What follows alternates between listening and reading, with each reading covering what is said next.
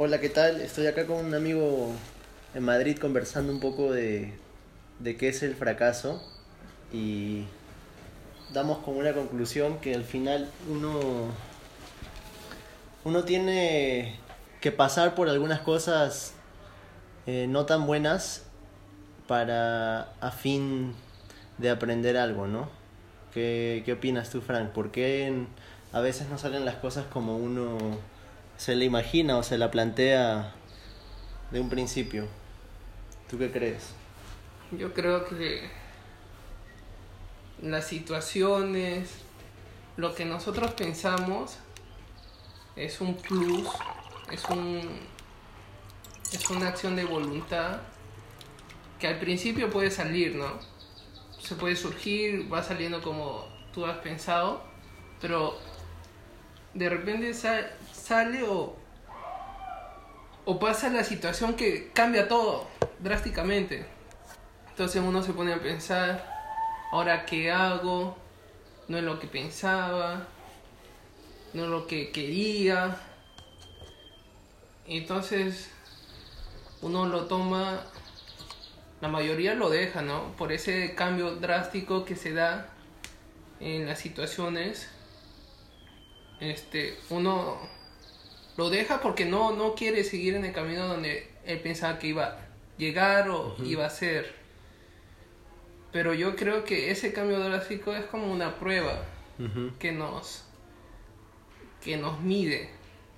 Ahora, yo considero el fracaso no lo considero, o sea, yo no lo llamo fracaso, yo lo llamo este una lesión, ¿no? Una lesión, una prueba, pero ¿en qué sentido? Que mucha gente lo puede pasar y otra no, y la gente que no la puede pasar o no la puede superar, no significa que esté mal, considero que no fue su tiempo. Ahora que me pongo a pensar un poco de lo que vienes hablando, eh, has dicho una lesión, ¿no?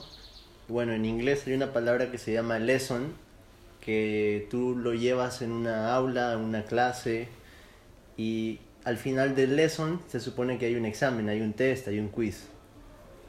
No todos pasan el quiz por que no significa que no sean mejores que los otros. Pero el conocimiento, en líneas generales, como dice Gareca, eh, o sea, al final, el conocimiento de uno y de otro ser humano en una aula y sus ambiciones y sus goals y sus ah, cosas va a ser totalmente distinto. Entonces, si están haciendo una lesión, un lesson en una aula y alguien no pasa ese lesson, no significa que esa persona sea un mal estudiante o una persona que ha fracasado en el examen. Si me dejo entender, trato de, de- de asimilar la situación a nivel escolar, a nivel educativo. Vale, este... Sí, prácti- mira, ese, ese ejemplo es lo que se plasma en la vida real. Lo que sí tenemos claro es que hay gente que tiene más capacidad en responder bien que otros. Pero ¿sabes dónde está el punto de quiebre negativo? Es que cuando la gente que no pasa esa prueba eh, de manera sorpresiva se bajonea. ¿Por qué? Porque en sí, en la sociedad, en nuestra familia, ya te cataloga de no eres capaz, no puedes, eres inútil. Entonces, si nosotros pudiéramos, por ejemplo, yo pasé el examen y tú no, ¿y yo qué te voy a decir? Te voy a decir, mira, vale, no, no pasa nada, la vas a hacer la otra, es más, te voy a ayudar a repasar y tranquilo. Y eso te va a ayudar.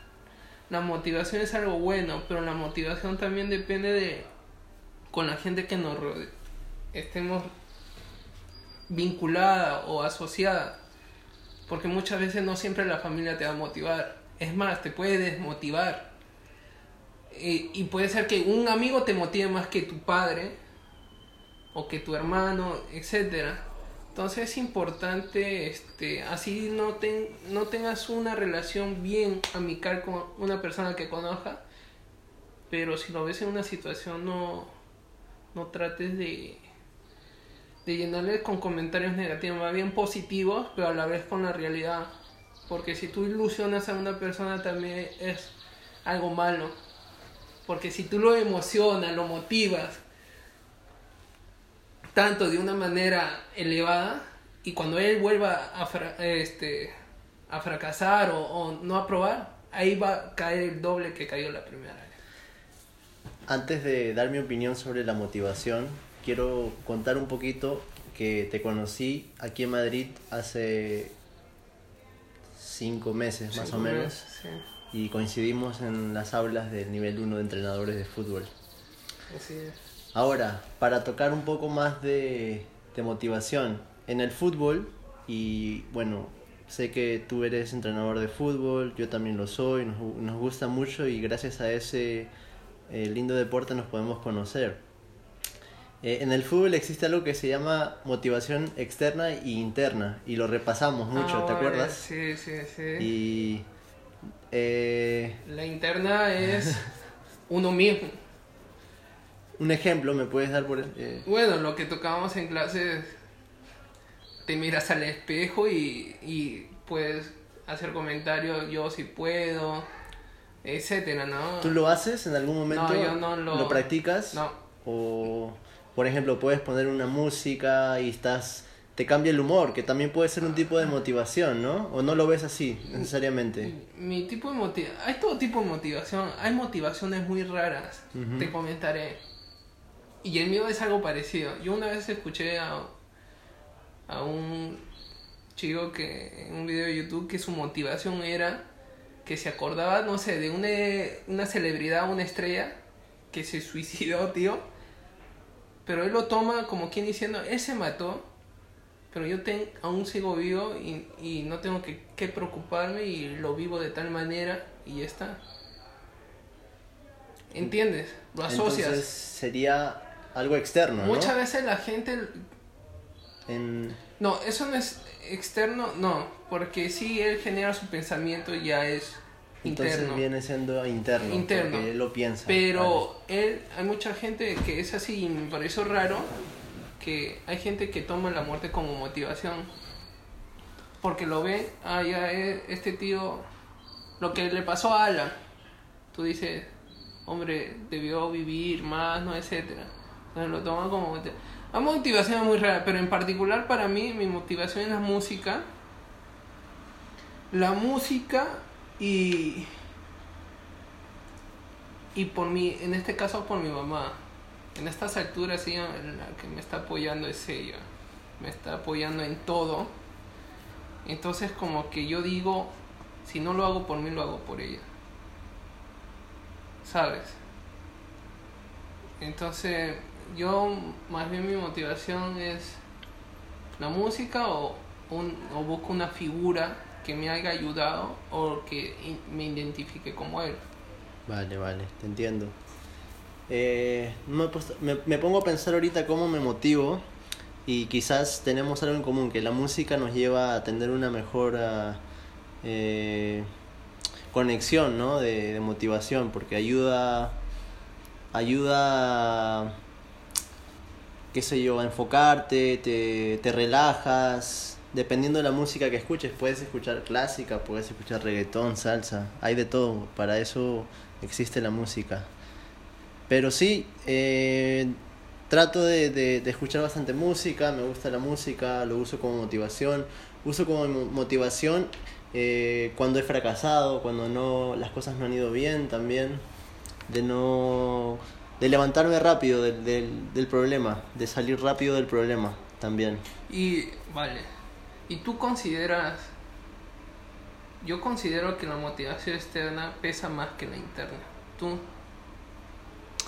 Eh, yo creo que van de la mano porque si uno está esperanzado de que, que algo a tu alrededor te haga motivarte, eh, pecas de quizás de, no de un mal, pero de, De estás, estás es- esperanzado en algo externo, ¿me entiendes? Bueno, Pero al final uno vive la vida propia de uno, entonces parte de, tienen que ir de la mano, yo, yo creo que van de la mano. Ahora, hay gente que se motiva más externamente que internamente, eso, eso no hay duda, ¿me entiendes? No tengo ninguna duda, pero, pero ¿tú qué crees? yo considero que lo externo es mucho más.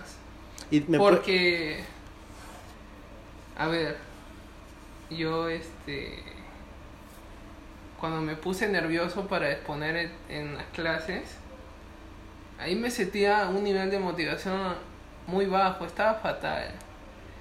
Entonces me comenzaron, se acercó este, los compañeros, te llaman, me escriben y me dijeron, oye, no pasa nada, tranquilo, mira, nosotros estamos ahí para, para ti.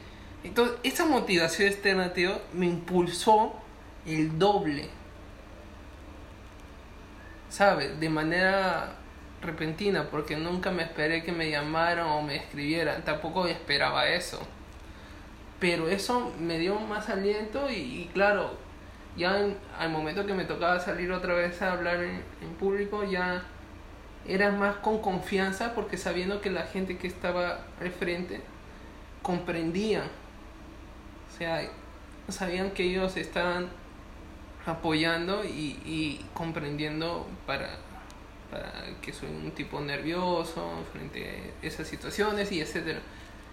Pero sí, me motivó mucho. es, es, es bueno porque es bueno que cuentes, sí, sí, termina, termina, perdón. Es, es, es, es curioso porque yo le comenté eso a mi madre y, y ella me aconseja como madre, pero es como que ya conozco a mi mamá y sé que te, te va a decir, te va a apoyar, ya hijito, no pasa nada. Pero cuando es alguien así, que es alejano a ti y te, y te ayuda de esa manera o te alienta, eh, para mí el externo vale mucho más. Sí, ahora, ahora que comentas un poco de exposiciones y todo, yo también este, me ponía bastante nervioso cuando salía a exponer o leía enfrente de la clase. Eh, pero creo que superé esa, esa fase. Claro, que si uno no tiene nervios de salir a hacer una presentación, no es humano, es un robot, creo yo. O sea, claro, algunas personas tienen la capacidad y han estudiado para ser eh, personas públicas que hacen eh, public speaking, como se dice en inglés, eh, y tienen la facilidad, ¿no? Más que otros. Y eso creo que se aprende. Pero lo que tú comentabas es algo cierto y pasa mucho cuando tú eres chaval, cuando tú eres niño, ¿no? Que mucha gente puede burlarse de ti al tú ser un Y niño y ser un bully y eso afecta porque a la hora que tú terminas eh, supongamos no sé en tu secundaria y se han burlado en momentos y has pasado malos momentos cuando te toque hacer una presentación un presentarte un trabajo y hablar un poco sobre ti vas a estar bastante nervioso vas a estar con dudas y creo que no, no debería ser así pero yo creo que también eh, no sé si ha- ha- habrá algún tipo de control, ¿no? Sobre los maestros para poder, para poder, este, Es complicado, es un tema muy delicado el tema del bullying, el tema de, de, de la burla, porque el racismo, el la racismo burla. y, este el trato y todo, todo, eso siempre va a existir y puede ir hasta peor, porque siempre va a haber personas o un grupo de personas, Ujú, un inclu- sector. un sector, incluso en ese mismo sector, gente con autoridad, que es mucho peor, con autoridad, también sea parte de eso, o sea, en el sentido que no solucione o pon- o ponga orden. ¿Y has sentido algún tipo de racismo aquí en España? Yo, En el poco tiempo que has estado aquí. ¿Sí- ¿O lo has notado así tan exageradamente o crees Mm. que... puede ser que mi percepción sea, esté equivocada, pero sí lo he sentido en su momento. Es que así va a ¿no? O sea, hay gente lamentablemente con conceptos malos. Puede ser de, de un niño que le implementaron cosas tontas del col- color de piel de una persona que, que lo ven de una manera mal, de que los blancos son superiores a los negros, que porque una persona no, no tiene una carrera, entre comillas, profesional no es nada en la vida, lo catalogan inútil, este, porque un- una persona que es sana se dedica a una vida tranquila y no le gusta salir a fiesta, lo catalogan de Una persona con discapacidad di- física, discapacidad física, discapacidad mental. mental, lo ven como raro. Entonces, eso, eso es de. Eso es de siempre y va a seguir. O sea, eso nunca va a cambiar. Y me duele decirlo. Ahora, no ves algo, no ves algo, algo que en un futuro no ves algo que cambie en no, este. no, eso siempre va a existir. Siempre va a existir y es algo grave. Ahora, lo que yo que- quería resaltar es algo muy importante. Que hoy en día veo muchos canales de YouTube de gente motivacional, gente que este enseña cómo ser rico, porque ellos tienen una vida di- dichosa, tienen una vida realizada y ellos como que deben ser así, deben que actuar así, deben que pensar así. Gran parte es muy bueno, pero lo que yo no comparto es que yo puedo motivar, yo puedo ser una persona realizada y tengo lo que quiero, he tenido éxito, etcétera, etcétera. Pero muchas veces con tu mensaje no va a ser igual para todos. Eso es lo que me he puesto a pensar. Yo antes seguía a, un, a Ernest Div, que es un tío español que habla mucho de la motivación, del juego de la mente y todo. Y yo he tratado de aplicar su, entre comillas, su ideología, sus creencias, y son muy buenas, pero no ves resultado de mí por, por las situaciones que se dan. Y puede ser que su estilo de vida, su manera de ha sido diferente a la mía, como hemos estado hablando muchas veces, ¿no? Entonces como que no me parece correcto. Creo que no es. ¿Entiendes eh, lo que quiero eh, Sí, sí, decir? sí, o sí, sea, sí te entiendo. Y, y yo, a mí me gusta también escuchar eh, personas que hablan en un podcast, eh, como Deepak Chopra, Tony, Tony Robbins, Osho. y Osho. Entonces, creo que no, no, o sea, no hacemos bien en, en, en tomar todos los conceptos y ap- aplicarlos para buscar los mismos resultados, porque cada uno tiene su experiencia de vida, cada uno está pasando un momento diferente al otro. Pero está bueno escuchar y está bueno saber que existen este tipo de alternativas. Si pasa algo, algo simi- si pasas algo similar a lo que ellos están contando, creo yo. Yo he llegado a un punto de ya no ver ese tipo de videos. ¿Por qué?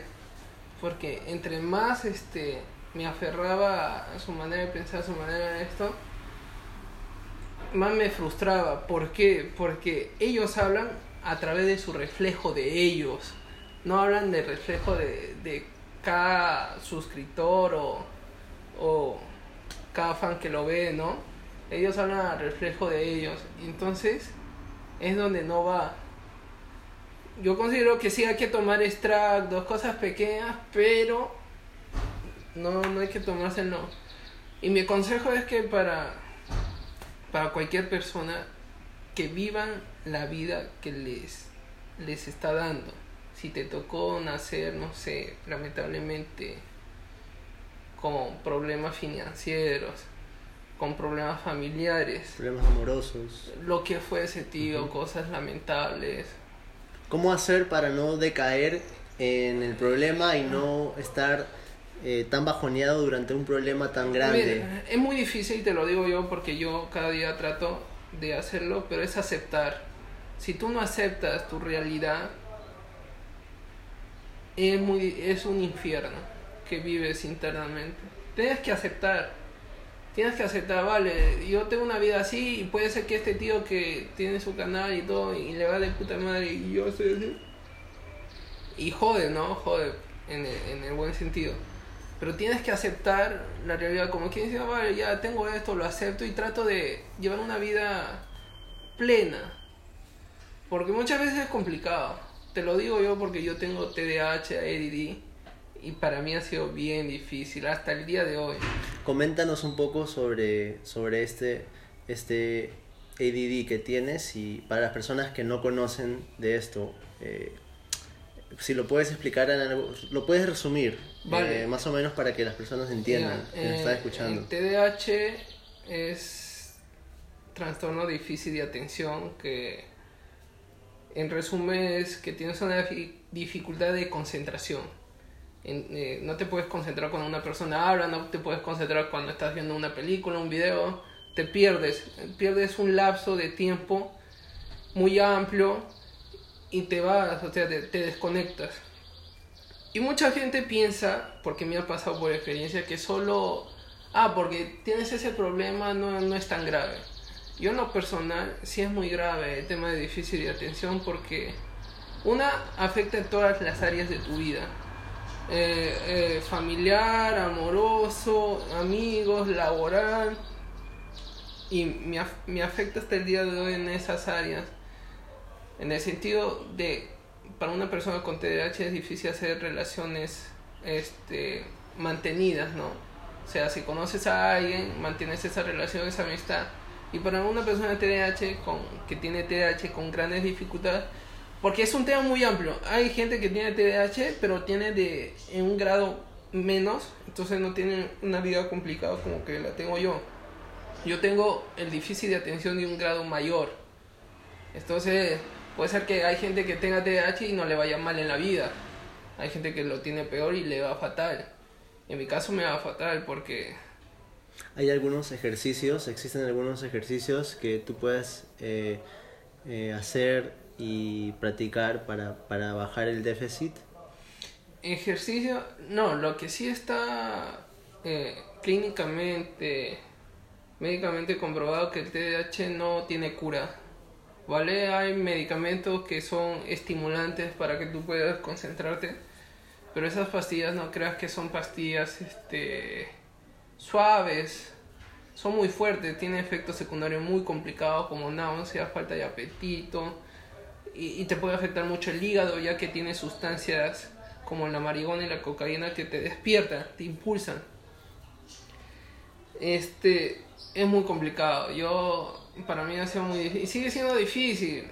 No crean que TDAH, pero las personas que tienen TDAH eh, les aconsejo que que traten de buscar ayuda y no se sientan de lo menos. Sea, acepten esa realidad y traten de, de mejorarlo de lo más posible. Y si tienen la ayuda de sus familias, mucho mejor, pero sí, porque te lleva a la depresión, tío.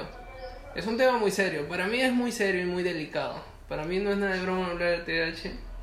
Es más, muchas veces me siento motivado de ayudar con gente que tiene este mismo problema, pero ya entrando con la misma experiencia, no todos tienen ese mismo grado de dificultad. Entonces es muy difícil encontrar gente que está pasando igual que yo. Es muy poca. Muy Sí, poca. Solo para comentarte algo que en Estados Unidos existe lo que le llaman el, eh, la prescripción eh, que te receta el doctor para que uno pueda adquirir eh, cannabis, sea en forma de aceite o sea en forma de planta, para poder uno eh, tomarlo como una receta médica. Entonces, uno en Estados Unidos puede tener una licencia de parte de una farmacia o un doctor. Eh, no, no, no tengo entendido muy bien cómo, cómo uno logra obtener esta licencia, pero esta licencia te permite ir a comprar marihuana medicada y poder tú, eh, ¿cómo se dice? Poder utilizarla para bien, ¿no? No solamente para el consumo de, de diversión, de cachondeo. Vale, yo, esa información es algo último, reciente, porque lo que estás hablando es el aceite de marihuana. Ese aceite lo tomas por gotas y, y ya he visto resultados en, no en TDAH, no, aún no se ha probado para gente con ese problema, pero la gente que sufre de Parkinson, la gente que sufre otro tipo de dificultades neurológicas, dicen que ha habido un cambio, wow, y dice que se está probando, ¿no? Que, que se haga la venta el aceite de marihuana, el extracto de esa planta. Que sea algo legal, como Algo el legal. consumo de un cigarro, de un alcohol, porque te, te da beneficios. Te da Te beneficio. da beneficios. Este, obvio que es muy complicado hoy en día porque el Estado puede, o sea, es que como te digo, la sociedad es lo que hunde a mucha gente. Si el gobierno entendieran los problemas que pasa si tienes un hijo de Parkinson y, la gotilla de aceite le hace llevar una vida mucho mejor, no, no una vida normal, pero ya algo mejor, lo aprobarían, pero no, o sea, las la autoridades no muchas veces no entienden. Ahora, este, ¿qué más quieres tocar, tío? Nada, solo conversar bastante, conversar un poco de, a mí me gustaría tocar un, un detalle que a mí me jode. ¿Tú consideras, no sé, en el tema de... Últimamente he salido a un par de discotecas, ¿vale? Este... Y otra vez, una vez más, me ha ido mal con el tema de las mujeres. Es un tema que cuéntanos tu reciente experiencia, por ejemplo. Es que me va mal, tío. Es que, y, y eso abunda también con el tema de difícil de atención, porque ay, tener esa dificultad no sabes qué temas hablar. Para un hombre es muy fácil, tú sabes, entre hombres pueden hablar muchas cosas, ¿no? Pero una mujer es como algo especial, quieren que la hagan reír, huevadas así que estés interesado, que, que, le hagas preguntas. Que, claro, como que que le sepas este florear en el buen sentido, que le sepas este hablar bien, o sea, como que esa chica se sienta bien contigo, que la haga reír. Entonces yo no puedo hacer eso.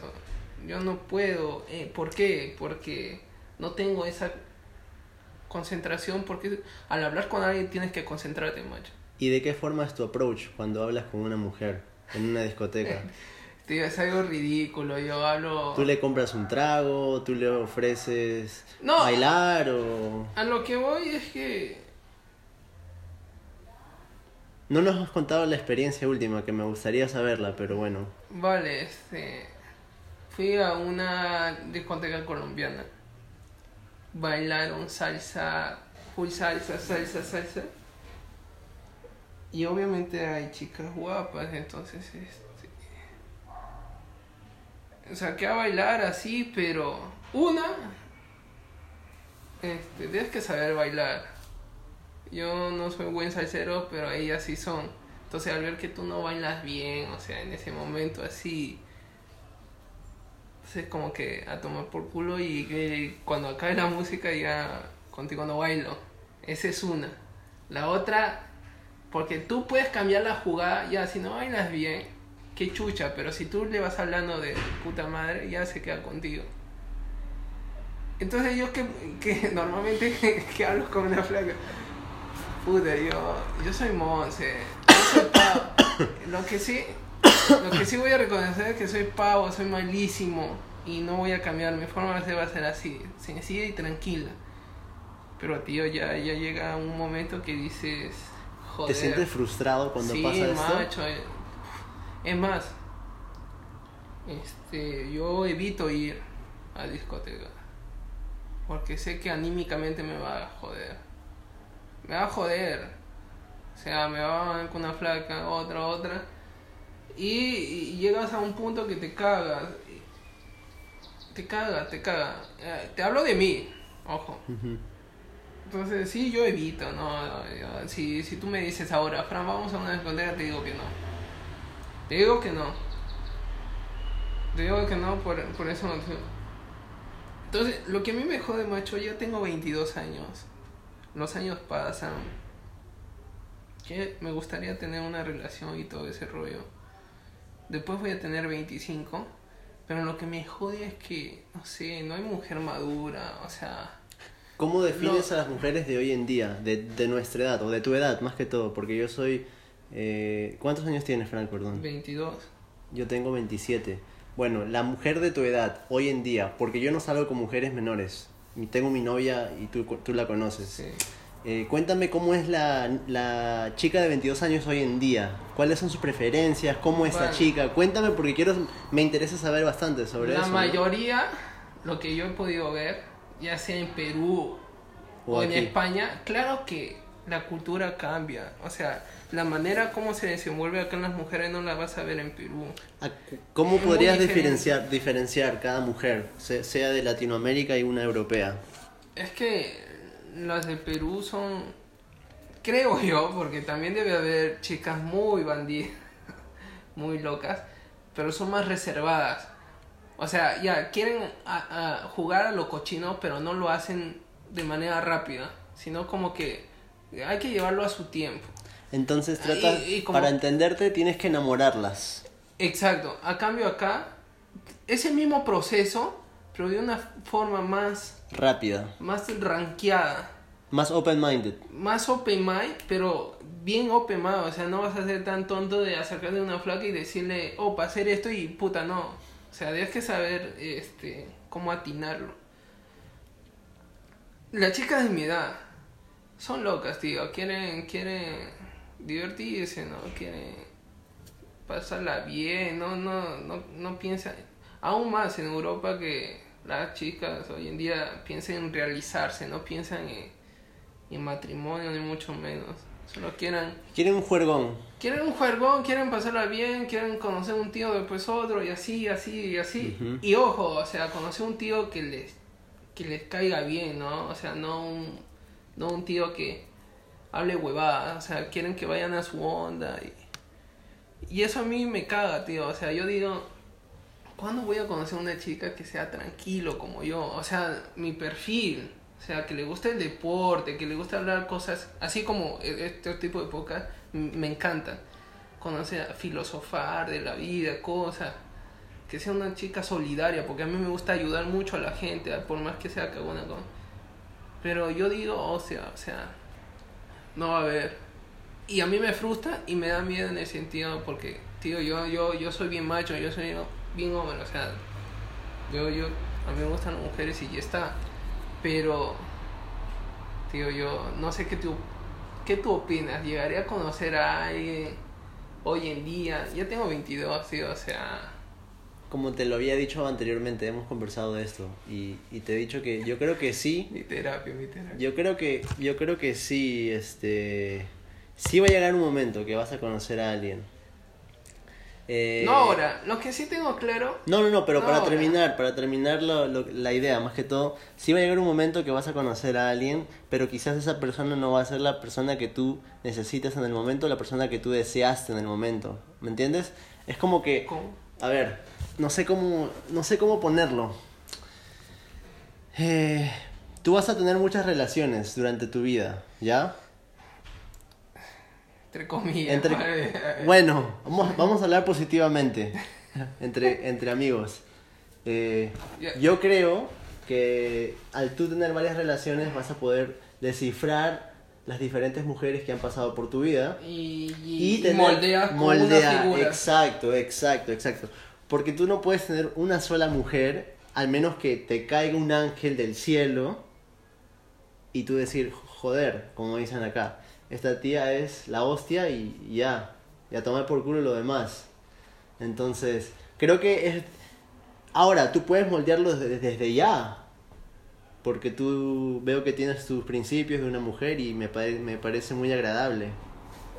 Entonces depende de ti, pero, pero o lo moldeas en proceso, como lo hice yo, O, lo moldeas desde ya y defines tu mujer o tu tipo de... ¿Dónde quiero conocer una mujer? ¿En una discoteca? Si quiero que sea con esos principios, ¿me entiendes? Ahí yo, este... ah, vale, pero muchas veces, tío, el escenario no, no influye.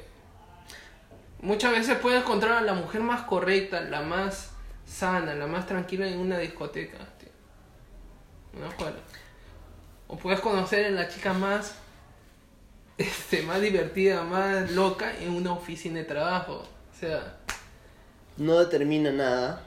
eh, el escenario no importa. No, lo que me joda es que no, no sé, tío, a mí me gustaría conocer a alguien. Yo no digo igual que yo, pero que no, que nos comprendamos bien. No, no sé. Pero espero que llegue, tío. Marta, ven. Espero que. Le voy a pasar este mensaje a, a una persona que conozco de, No, del Marta es curso. loca, loca. No, tío, no. Ahora, Frank, eh, esta es la primera vez que hago un, un- bueno, No, yo estamos también, grabando tío, la y- y me conversación y, gusta, todo y me gusta. y me gusta este tipo de A mí me encanta. interacción. A mí, yo una vez pensé, no sé, este, no montar un canal de YouTube, huevadas así, pero a mí me encanta, no sé, este, hablar de experiencias. O sea, por ejemplo, si veo a un militar que tiene 40 años, ha tenido una vida militar, ta, ta, sentarlo y, tío, ¿cómo te ha ido? ¿Cómo ves la vida? En la manera que has vivido. Y así, o sea, veo a un tío que es chef y te digo, ¿tienes un momento para hablar? Cuéntame de tu vida. Y así, sacar de todo un poco. ¿no? Y a mí me encanta. Eso es bueno. La filosofía a mí me encanta un montón. Es más, se podría decir que hablar así de estos temas, opinar, me gusta más que el fútbol. Ahora que ahora que, que Sí. bueno que lo pones en conversación ¿por qué no te diriges a una mujer con ese mismo sentido? que me pongo a pensar ¿no? porque si, si tienes facilidad de conversar eh, filosóficamente Es que les, les aburres, tío. es que las mujeres buscan un estímulo así Rápido. rápido de reírse. A ver, tú le vas a hablar, mira, ¿qué tú opinas de que el fracaso? Esto que el otro, yo pienso así, y es- a tomar por saco, tío. No, en serio, pero, o sea, ¿quién te va a decir eso? O sea, ¿qué mujer? ¿Qué mujer? hablas huevadas te va a decir no, te va a tomar como loco. Te va a tomar, este tío, tío ¿qué- está mal. ¿en qué estás? te va a decir ¿Qué está? ¿Qué te estás pasa? flipando Está, estaba flipando. Entonces, estaría. No, olvídate, no. Olvídate, bueno eh, mano.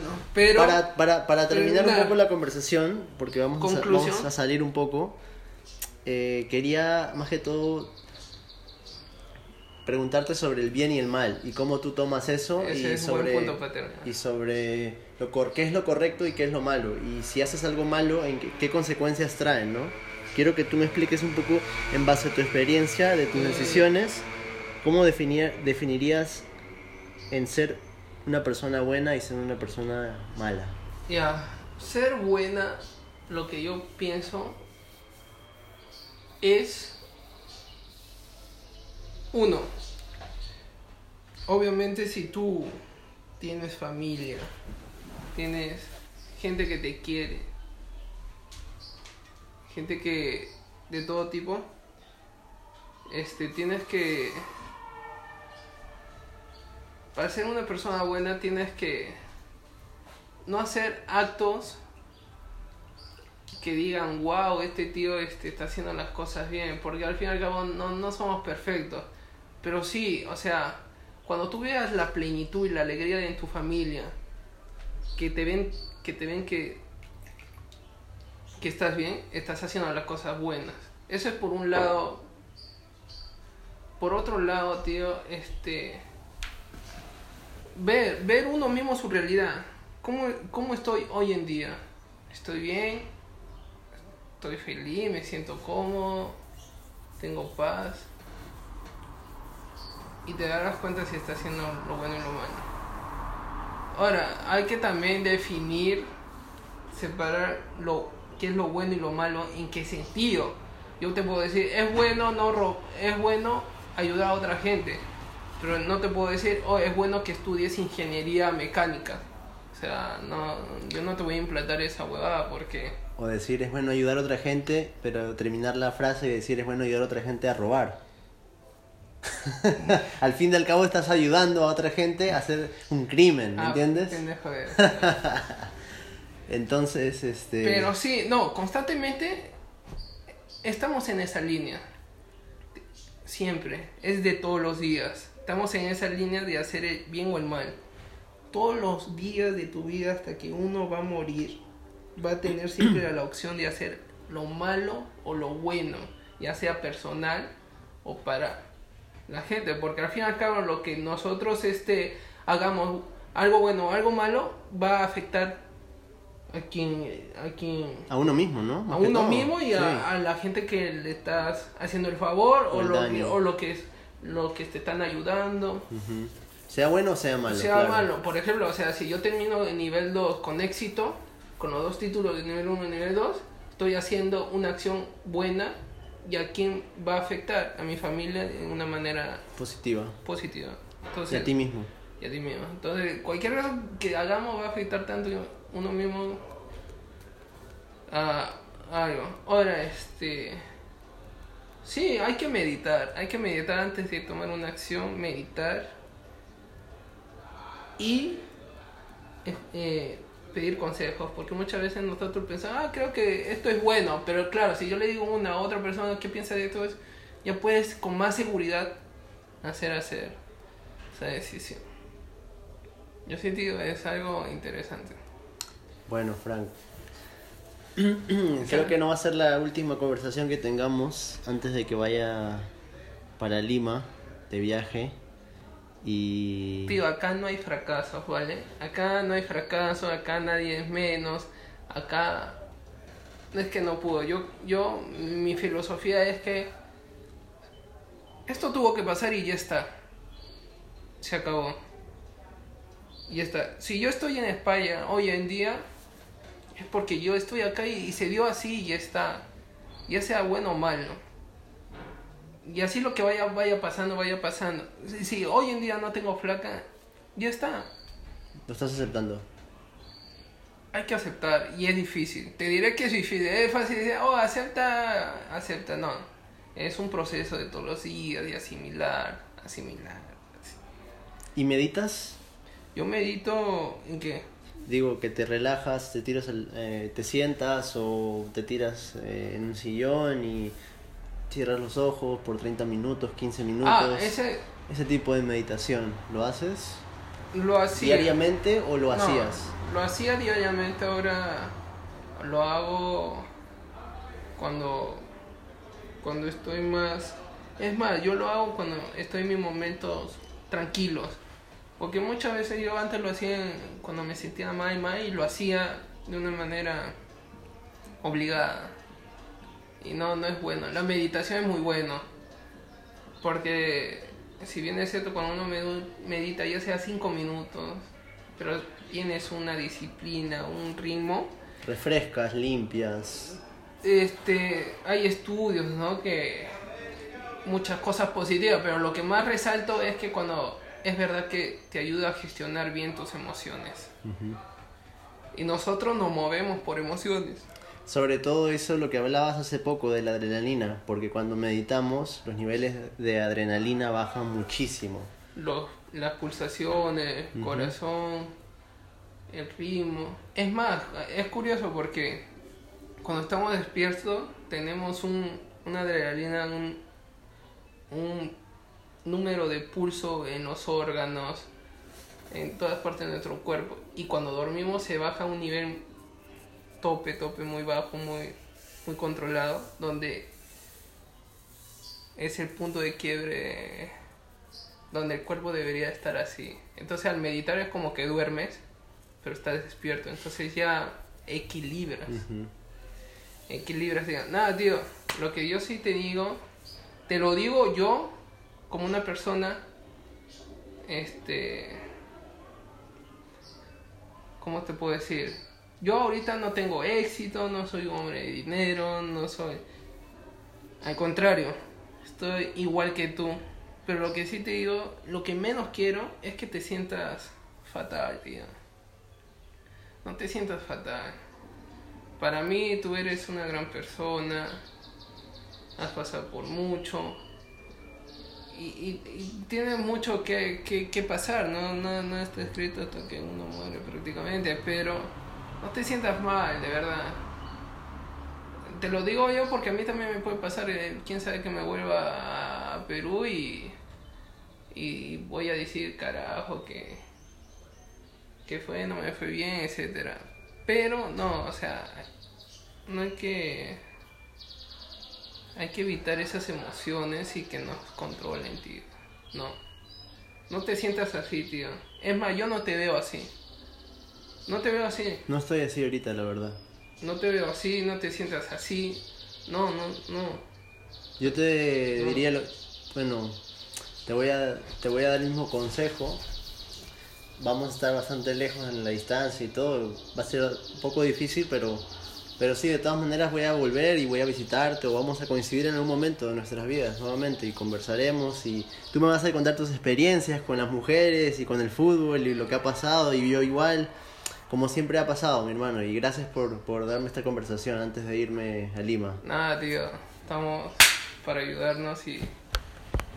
Gracias, mi hermano. Cuídate. Chévere.